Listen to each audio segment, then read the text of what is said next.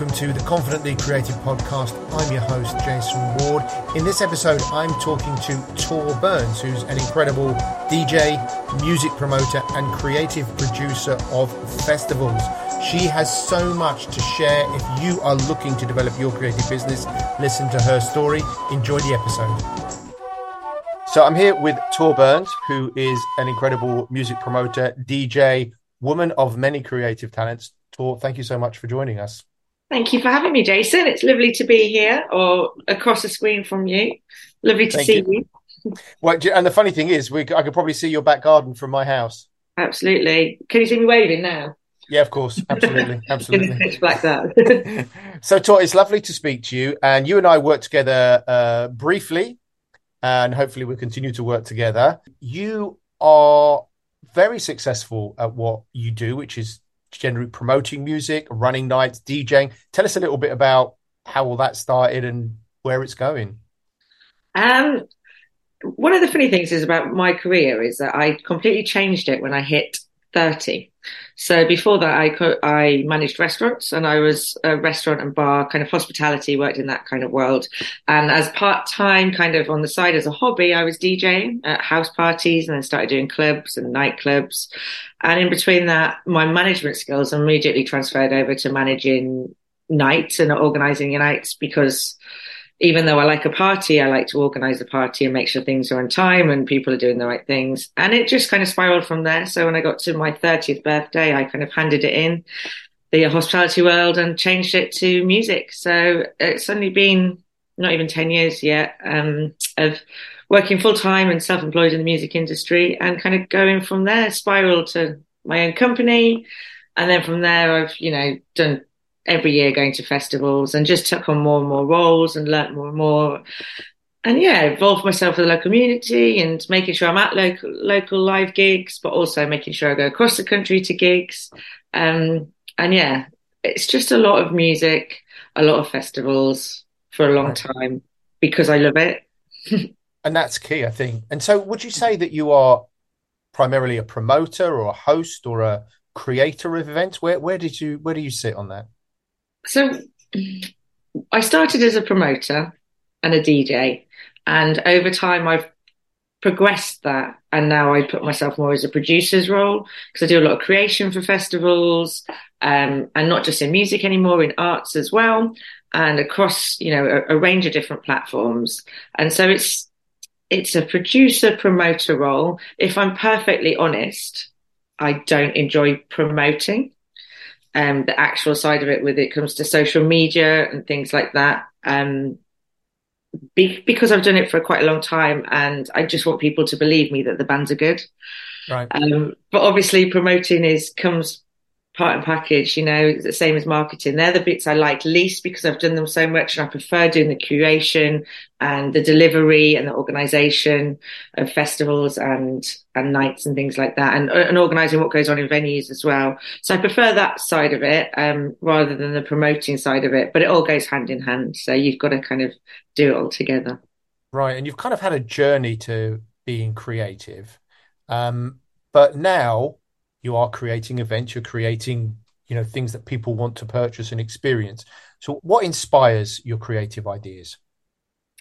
Um mainly travel travel and experience myself. So you know i started going to festivals in the mid or early 2000s and festivals for me this escaping escapism um and not being involved in real life and the freedom of being yourself is just so important to me.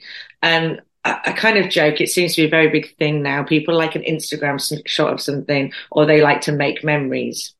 Um, and kind of where my kind of stuff comes from from the mid noughties is you kind of went out to get lost in your memories. So before smartphones existed, before things like that, you'd head out into these raves almost, and they'd be full of bands and fancy dress and theatre pieces and live art and all this stuff. And, and nobody has any recordings of it, but I'd go there to lose myself right. um, for a day or a weekend or a week. and it was to not have the responsibilities of everyday life, to feel free and to be in connection with the music and the art and the act of dancing or, you know, being to lots of festivals, the act of stripping off or being involved with something that wasn't your responsibility. So I think it stems from that. That creativity for me is wanting to co- always continue that feeling and seeing the look on other people's faces when they can just have that spark moment where they put down their phones, which everyone has now, and really enjoy themselves and let themselves go into a moment. I think that's where my creativity flows from, from people just people being happy and enjoying themselves. Like that's that's where it all stems from, you know, and that's right. stems from hospitality. I wanted to make people happy and it, it, it just kind of goes along the line from that. That's a really interesting analogy, actually, because um, yeah, hospitality. Sometimes people associate that with with serving, um, but I really like the way that you're saying you you know that's making people happy. But also, it's interesting to me. Your journey is kind of out of almost rave culture. It, it appears to me. It's not rave. I wouldn't call it rave. Okay. Um, yeah, it's raves are different connotations to different generations, I think. And for me, kind of early 2000s, it wasn't raves, it was nightclubs I was going into, or maybe it's what people now call free parties. i am using uh, bunny finger here to say that okay. free parties isn't a phrase that I like to use because essentially they are raves, but I would just call them a party. Okay. Um, so yeah, a field or, or something like that with loads of people meeting but yeah, it is that that freedom of expression and creativity and the DIY sense of it all. Um, I think it's making a massive resurgence right now, especially within the queer culture of that DIY kind of real, you know, back to basics, making stuff from scratch and and going out there and enjoying yourself, um, and not having that Instagram worthy kind of shiny image to it. I think it's getting a bit rawer again. But yeah, the rave culture slash big parties. There was a big group called Fish Streets Bicycle that were in Bournemouth in the mid 2000s, and they used to do big parties at what was then the Opera House and now the O2. And they used to do really good parties I met a lot of my very close friends, um, and still friends with them all now, and I met them all there. And, you know, they were dressed as cows and silly things like that. And yeah, a lot of those, uh, it was in the time when everyone was at Arts University for me and my friends as well. So it was very much that kind of Arts University people going out and making a party with the freedom to do it without right. having the pressure of having to sell so many tickets, maybe. Right. No, it's, it's, it's interesting. I do remember like first time round the rave culture and going up into fields and stuff like that. And it was very DIY as well. I mean, it was yeah. literally nothing organized. And I, I think there's something in that and there's something in what you said about freedom as well. I think that's really important for people to have a sense of freedom. Um, and it feels to me that your creativity is also coming out of that, that desire of free, uh, to be free, but also the knowledge of what being free is. hundred percent. It's, it's, freedom and fun. You know, everything I've always done, I always put the words fun in it just because I think people get so serious about stuff. They're so worried about what's happening. They forget to have fun about watching live music. Fun that they're in a mosh pit and the beer goes everywhere. That's fun. It's silly. Um, you know, obviously everyone might not appreciate that, but sometimes people need to just enjoy the moments a bit more. Right. I agree. I've been in many mosh pits, and yeah, you know, afterwards when you go home and you smell a bit of like Carlsberg, it may not seem as much fun, but at the time, it's great. Um, what? Why do you think that uh, arts and culture or creativity is, is important to everyone? When you say important for everyone, I think one of the biggest things is is not getting stuck in your own bubble or seeing one point of view.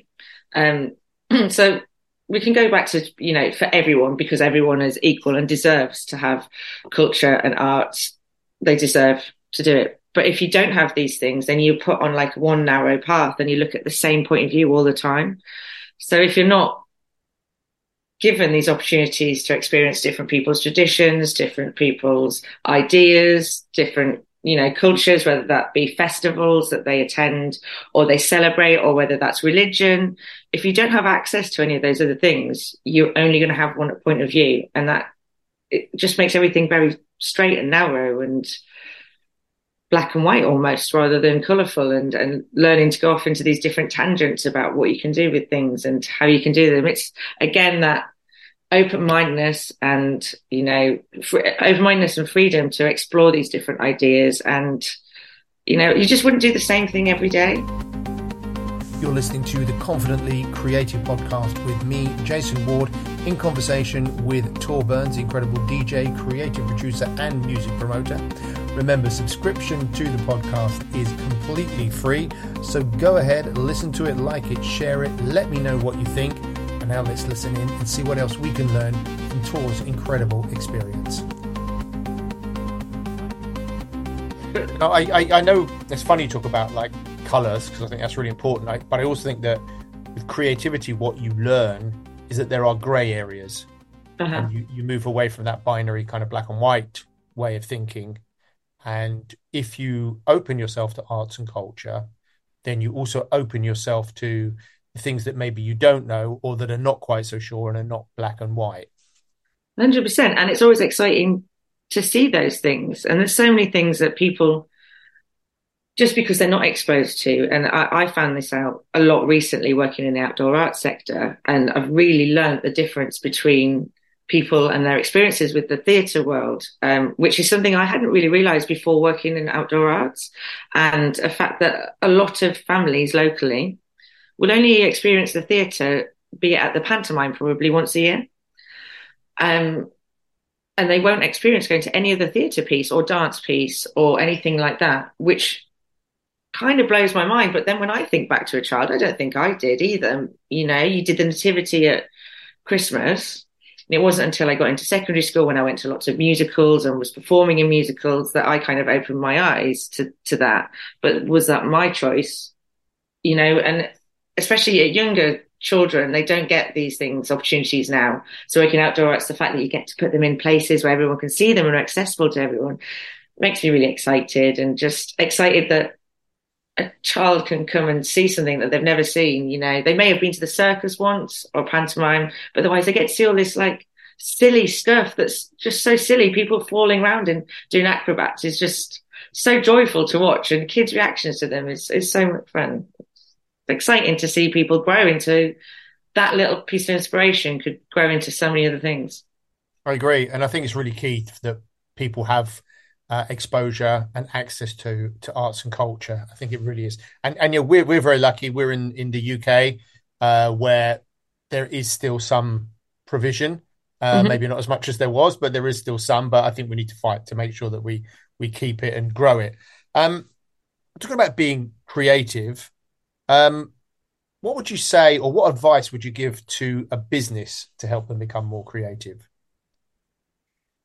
I think we kind of talked about this a little bit separately, Jason, before, but um, I find it quite difficult because I wouldn't class myself still as a creative, or it's only really recently until I'd maybe classify myself as a creative, um, even though I've always kind of been in the arts, been in the community of the arts and surrounded my, myself with it. It's still not something I'm comfortable in. I'm more of an organizer of creatives is where I'd put myself.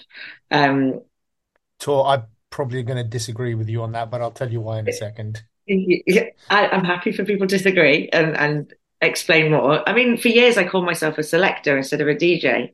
For years, um, and it wasn't until my best friend kept saying to me, "You're a DJ. You're a DJ. You read the room. You're not just selecting tracks. You read the room and you're mixing them.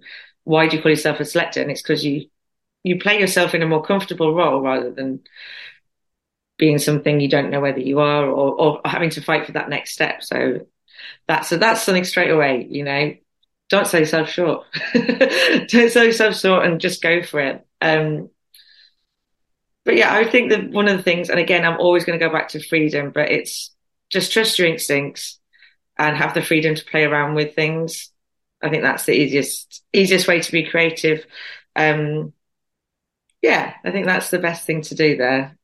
Okay. Otherwise, I, I wouldn't know how to how a business. It's just trusting everything I've done is always trusting my own gut. So I can't give any more advice than that. But trusting my own gut, looking at my peers, and making sure that I'm not just head down doing what I think is best, and looking same as DJing. Look up, look at your room, read the room, try and see what other people are doing, and nick little bits of people's stuff. That's absolutely fine. Just don't outright nick it. Just take the little bits you like and make your own version and, and adapt, overcome. We call that inspiration, you see. Yeah, let's let's do that. what what interests me, so um total transparency, I met you for the first time uh, in October, September last year. So we're now in mm-hmm. January 2023. So I met you in September 2022. Yeah. Um, I had been hired to work on the Arts by the Sea festival, which was happening that week. And you were you'd already been developing it, and I only ever saw you as a creative. I, hmm. I didn't. I'd never, in my mind, that was what you were, because you were creating and you were also curating. So now, hopefully, you do see yourself in that mold. But what interests me, because I think this is you hit on something else as well, how you view yourself. What were your steps to like starting to view yourself as a creative? What were my steps? Um, it wasn't until some of the collaborations that happened over Arts by the Sea, specifically the Hush Club, Gobbledygook Theatre, and Sarah, and DJ Sarah Blow, it was my idea to put all three of them together. They all had different projects that all kind of linked. And I was like, well, we can put all three of you together and that'll work. And then I realized that's essentially producing a piece.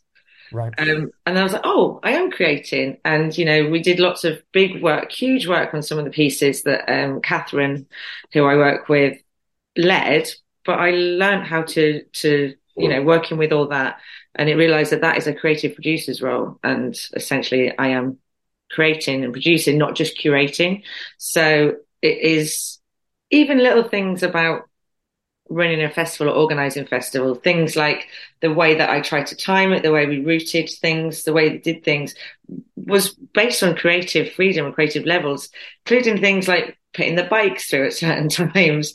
Things like that were very thought of and, and you know, I wanted certain things at different parts of the day because that's how people feel at the different times of the day.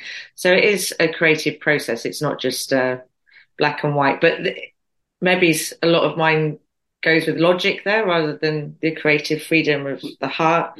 A lot of it is based on logic, but they do intermingle. Logic comes into creativity as well. Yeah. I mean, you, you have to, if you're writing music, it has to logically take you from one place to another. Yeah. Yeah. And, you know, when you're putting a DJ set together, which I would argue is creative, you know, there you, you, you have to, certain songs have to be played in certain orders.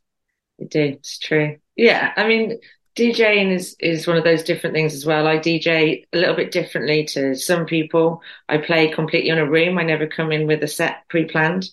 I play totally off what people's energies and vibes are like and I see what's going on and what happens. Obviously there is creativity in the fact that I have to blend them and make sure the beats work right.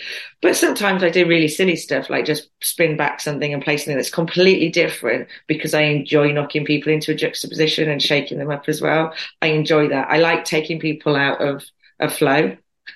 which right. is like what most of the DJs try to do is put people in a transcendental flow and you know I try to knock them back out of it. Maybe upset them, let them go to the bar for a drink and then come back and they've forgotten they're upset and actually have a better time because they've been brought away and brought back in and they don't realize that I'm actually playing them a little bit.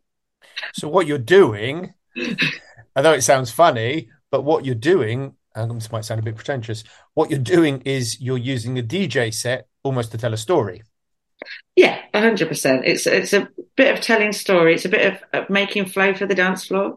You don't want the same people still on the dance floor. I find it gets boring. You want a peak, ebbs and troughs, peaks and flows. You want people to move around. You want people to, you know, I don't just think it as a DJ set. I think of an experience of the nightclub. So that's kind of coming from the nighttime economy side of it. But I, I want people to go away and use the photo booth and have fun and then come back because a particular song's on that they really love rather than just standing there for the sake of thinking they've got to stand there.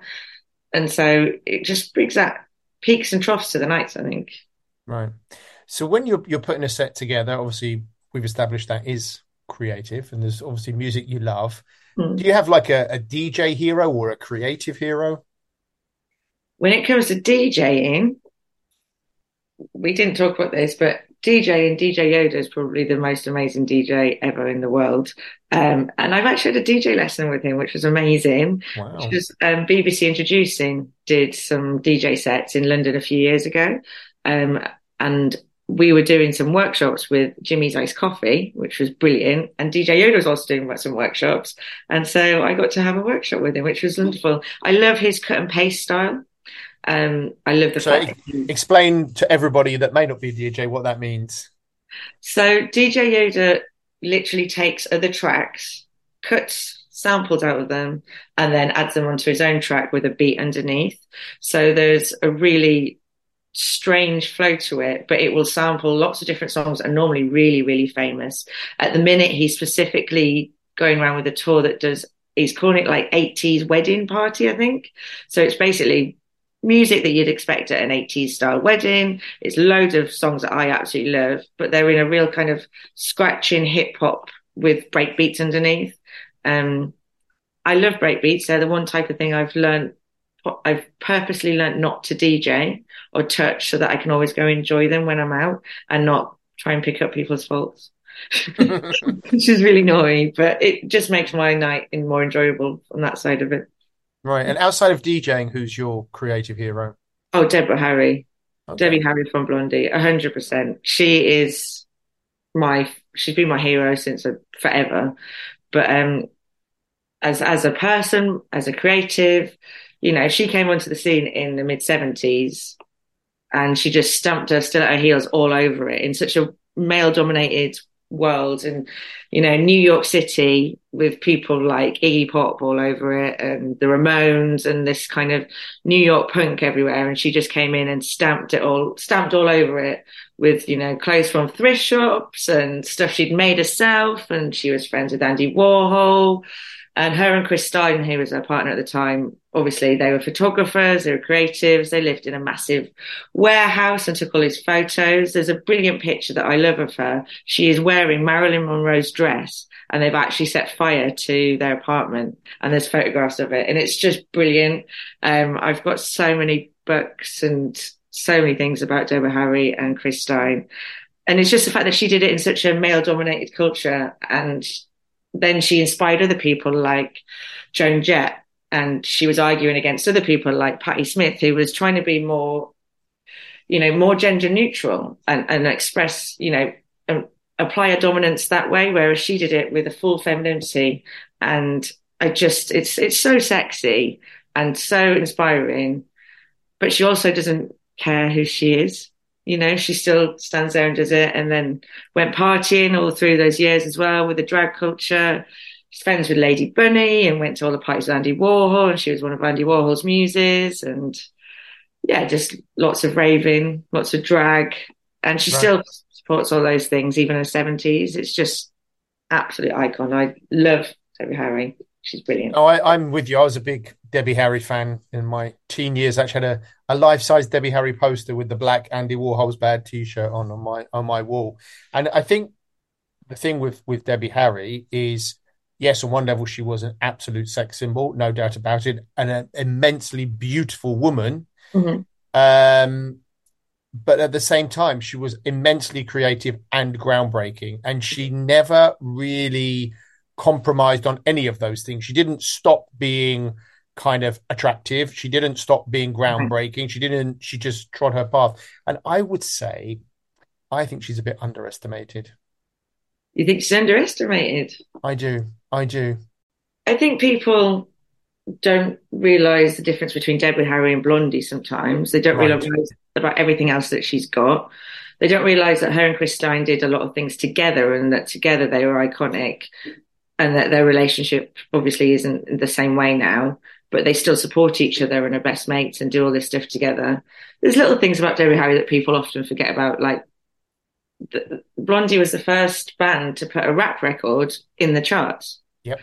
you know, and people don't realize that. And if it wasn't, it sometimes comes across as a little bit white privilege to say that, if I'm honest. And but she was there, going to the other sides of of Brooklyn to to to listen to the music, you know.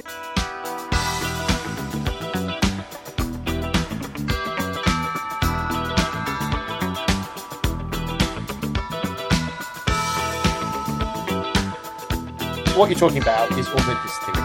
Authenticity and changeability as well. And not being like, well, I do this, you know, like when she came back in the mid 90s or late 90s and did Maria, right. like it blew everyone's minds. Do you know what I mean? And it, it's just, it's so exciting. I, I, just think she's incredible. And the fact that it spans so many generations, right. you know, and she started as a, a bunny girl essentially. So, so there's hope for all of us yet. Yeah. Well, Parallel Lines wasn't released until she was 30. Don't talk about we don't talk about age on this podcast.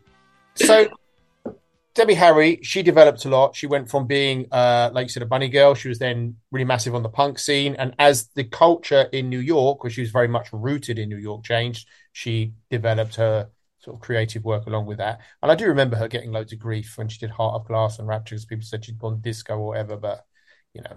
Why would, why would you not go disco? Well, exactly. Yeah, was. They were great records. That was that was the whole thing. So, um, so what do you? What's your favourite Debbie Harry piece of work? I did love it when she did her first album, and obviously then she worked with Kurt Geiger.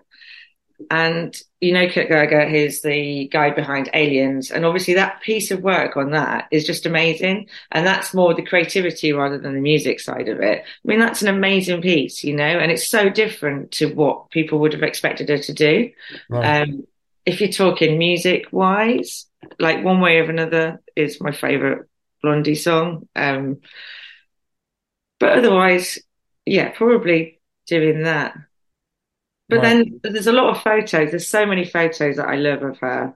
Um, and she, you know, she made so many of her outfits. There's a yellow one that's really famous, and that's made from a pillowcase, you know, and she made it all herself, and it's it's so exciting. I met Deborah Harry. You met her? Hold yeah. on, this is world exclusive. it's not world exclusive. Everyone knows. I am um, for my 30th birthday, I bought tickets to New York to go and see Blondie. Wow. And I was like, I was like, I want to see my favorite band in New York. So went, um, paid an extra like $50 to go in the VIP area.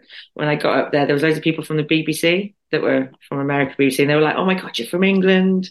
You know all the words. Like, yeah, yeah. Had loads of tequila with them, was having a really good time. And then this guy came over and he was like, Can you follow me? I was like, mm, Probably not.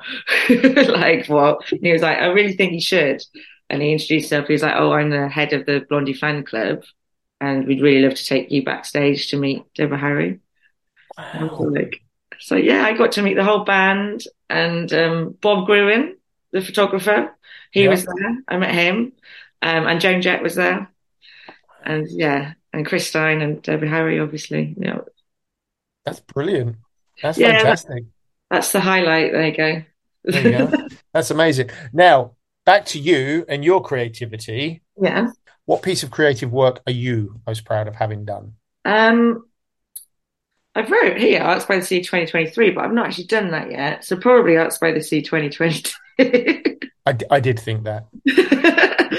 um, honestly, Arts by the Sea has been so huge to me in the past couple of years, um, and maybe maybe I was as maybe the Christchurch edition. I was the creative director for, so I had no one above me and no one to kind of lean on. So that was my first time ever doing something like that, you know, to that capacity and really just having myself I obviously had guidance from people and, and expertise to help me, but that was the first time I did something completely being like my opinions. So I was really proud of the Christchurch edition. Um, I've got a lot to learn still, but it was amazing to see. And the fact that it's, it's smaller and you can feel that people want it more in Christchurch, right. maybe. Whereas Arts by the Sea one is almost, because it's quite big, it's people are more detached to it. So a lot of people I know, friends, family, lots of people, they can't understand that I work on that. Right. But they can understand the Christchurch one. That makes sense to them. Right. Um, so the fact that it's got relevance to people and they can understand it makes me quite proud of it so that I can share it with people a little easier. Um, but both of them, they're just so big and so big in what I've done and what I've learned that you know I'm going to be forever grateful right. for both of them. And it's funny, we should explain Arts by the Sea is a, an arts festival which goes on in Bournemouth, which is a town on the south coast of England. Mm-hmm. And last year, as well as being a massive festival, which had 150,000 people came over two days, there was yeah. a, a, satellite version in a in a, a, town nearby in the same borough, Christchurch, which was a one day festival. Um, and I think there's something about that being close to the audience because the, the scale was yeah. was smaller. A lot smaller, yeah. And I think that's why people connect sometimes. I think it's it's the size of it. Arts by the Sea is such an amazing festival, and it's so good because it's free and it is accessible. Um, but you know, there there is still always going to be barriers in the way of any festival that put people off. And something like Arts by the Sea in Bournemouth will tend to put locals off because they get scared it's going to be too busy. Um, and after doing lots of research recently, we realised that it's it's no busier than a normal weekend. It's just displacement of people, or they they're all enjoying themselves at this minute um, at the festival. But it, people can be daunted by it, and I'd love to break those barriers down and continue the work doing that and getting more and more people engaged. And that is why the festival's over, you know, nearly three days, so that there's lots of different opportunities and different times when people might find it more comfortable for themselves to come down. No, I, I think the festival's great in both locations. They're just different audiences. Um, you know, it's like some people prefer arena shows, some people yeah. prefer smaller. I mean, for me, last year I saw lots of theatre, big theatre, small theatres, and one of the most amazing pieces for me was in the gardens of the Red House Museum in Christchurch, and there was uh, four people outdoor cast for Wuthering Heights, and we were literally you know, less than a meter away from these performers, and it was just amazing. But yeah, so Arts by the Sea, uh, we've done that. Um, what are you working on now, Tor? Um, what am I working on right now? Well, you're talking to me at that that time of year for many freelancers in the festival world and uh, and the live music world. I have always got We Broke Free on. So We Broke Free is my promotions company specifically based in live music. Uh, and coming up next week, we've got Independent Venue Week. So that's another project I'm I'm involved in. I'm actually the South Central region rep. So I look after all of the small, they're not small, some of them are big, all of the independent venues within the region. Um, and get them to be part of this celebration week. We ask them to put on live shows if they can, um, to celebrate live music in venues essentially. And so I'll be going across different venues across the South Central to Portsmouth and Southampton. Um, I and a few in Bournemouth. I don't think I can get anywhere else, unfortunately, but checking on them and making sure that they're brilliant to get to see loads of live music within within venues, which is lovely. Um, and then it's We Free's 10th birthday this year as well. So Congratulations. Be, thank you. Is it a birthday? Is it anniversary? I'm not sure what we call it. It's a time to people to eat cake and me to make some different t-shirts. Probably the best way to put it. Um, but I hope to put on a gig for that as well. I have got half a dozen live shows coming up. They're all at six million postcards, which are a whole different array of bands celebrating live music. Apart from the one Independent Venue Week as well, they're all free. So they're free entry, um, over 18s only, I'm afraid, but free entry to come down. And then, as always, I'm ticking away doing little bits of curating. So I've curated a stage for Teddy Rocks Festival this year. So we broke free are doing Teddy Rocks Festival and we've got a whole day takeover of that. So that's really good. That's at the end of April. Um, and then I'll be working on the summer ball as well, the student union summer ball with Bournemouth University. Again, I've got my own stage there, curating. And then in between that, lots of DJ sets lots of bits like that. And then everything else I can't unfortunately tell you about yet because there's no contract signed or anything. So I don't want to uh, get in trouble or That's okay. myself. Yeah. Um, what? It, sorry, what was uh, to people that might not know? What is 60 million postcards? 60 million postcards is a venue in the centre of Bournemouth. It's a live music bar and it's a late night pub slash club as well. So it is open to 2 a.m. at the weekends. But over the year, especially in the winter and spring months, we try and put live music on on Thursday evenings. It's not every Thursday evening. Um, and that's run by We Broke Free, which is myself.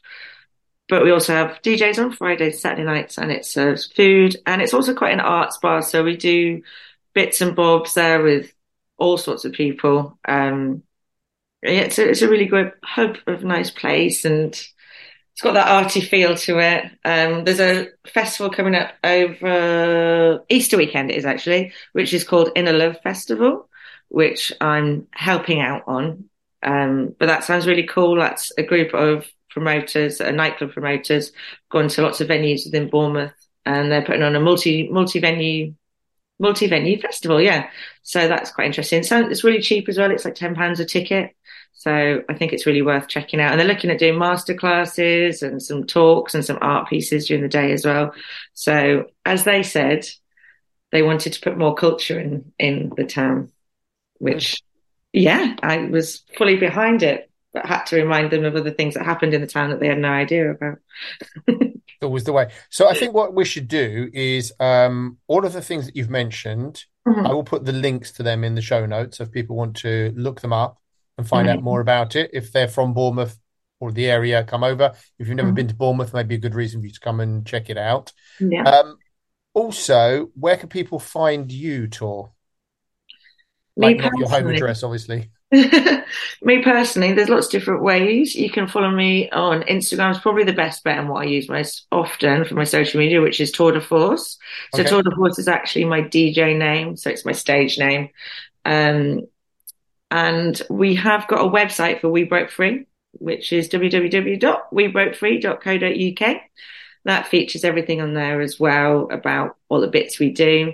Um, and that is yeah that's probably the best ways to follow me i'm in i'm on linkedin i've been messing around on that the past couple of days as well um, updating that because i forgot to do it There's so many social media platforms isn't there i know i know you know you know what's amazing Tor for somebody that sort of started off uh, saying that you're not a creative you've you you spoken for the last half hour or so about all the creative projects and all the creativity that you make happen so I think I think you can safely now say that you are a creative.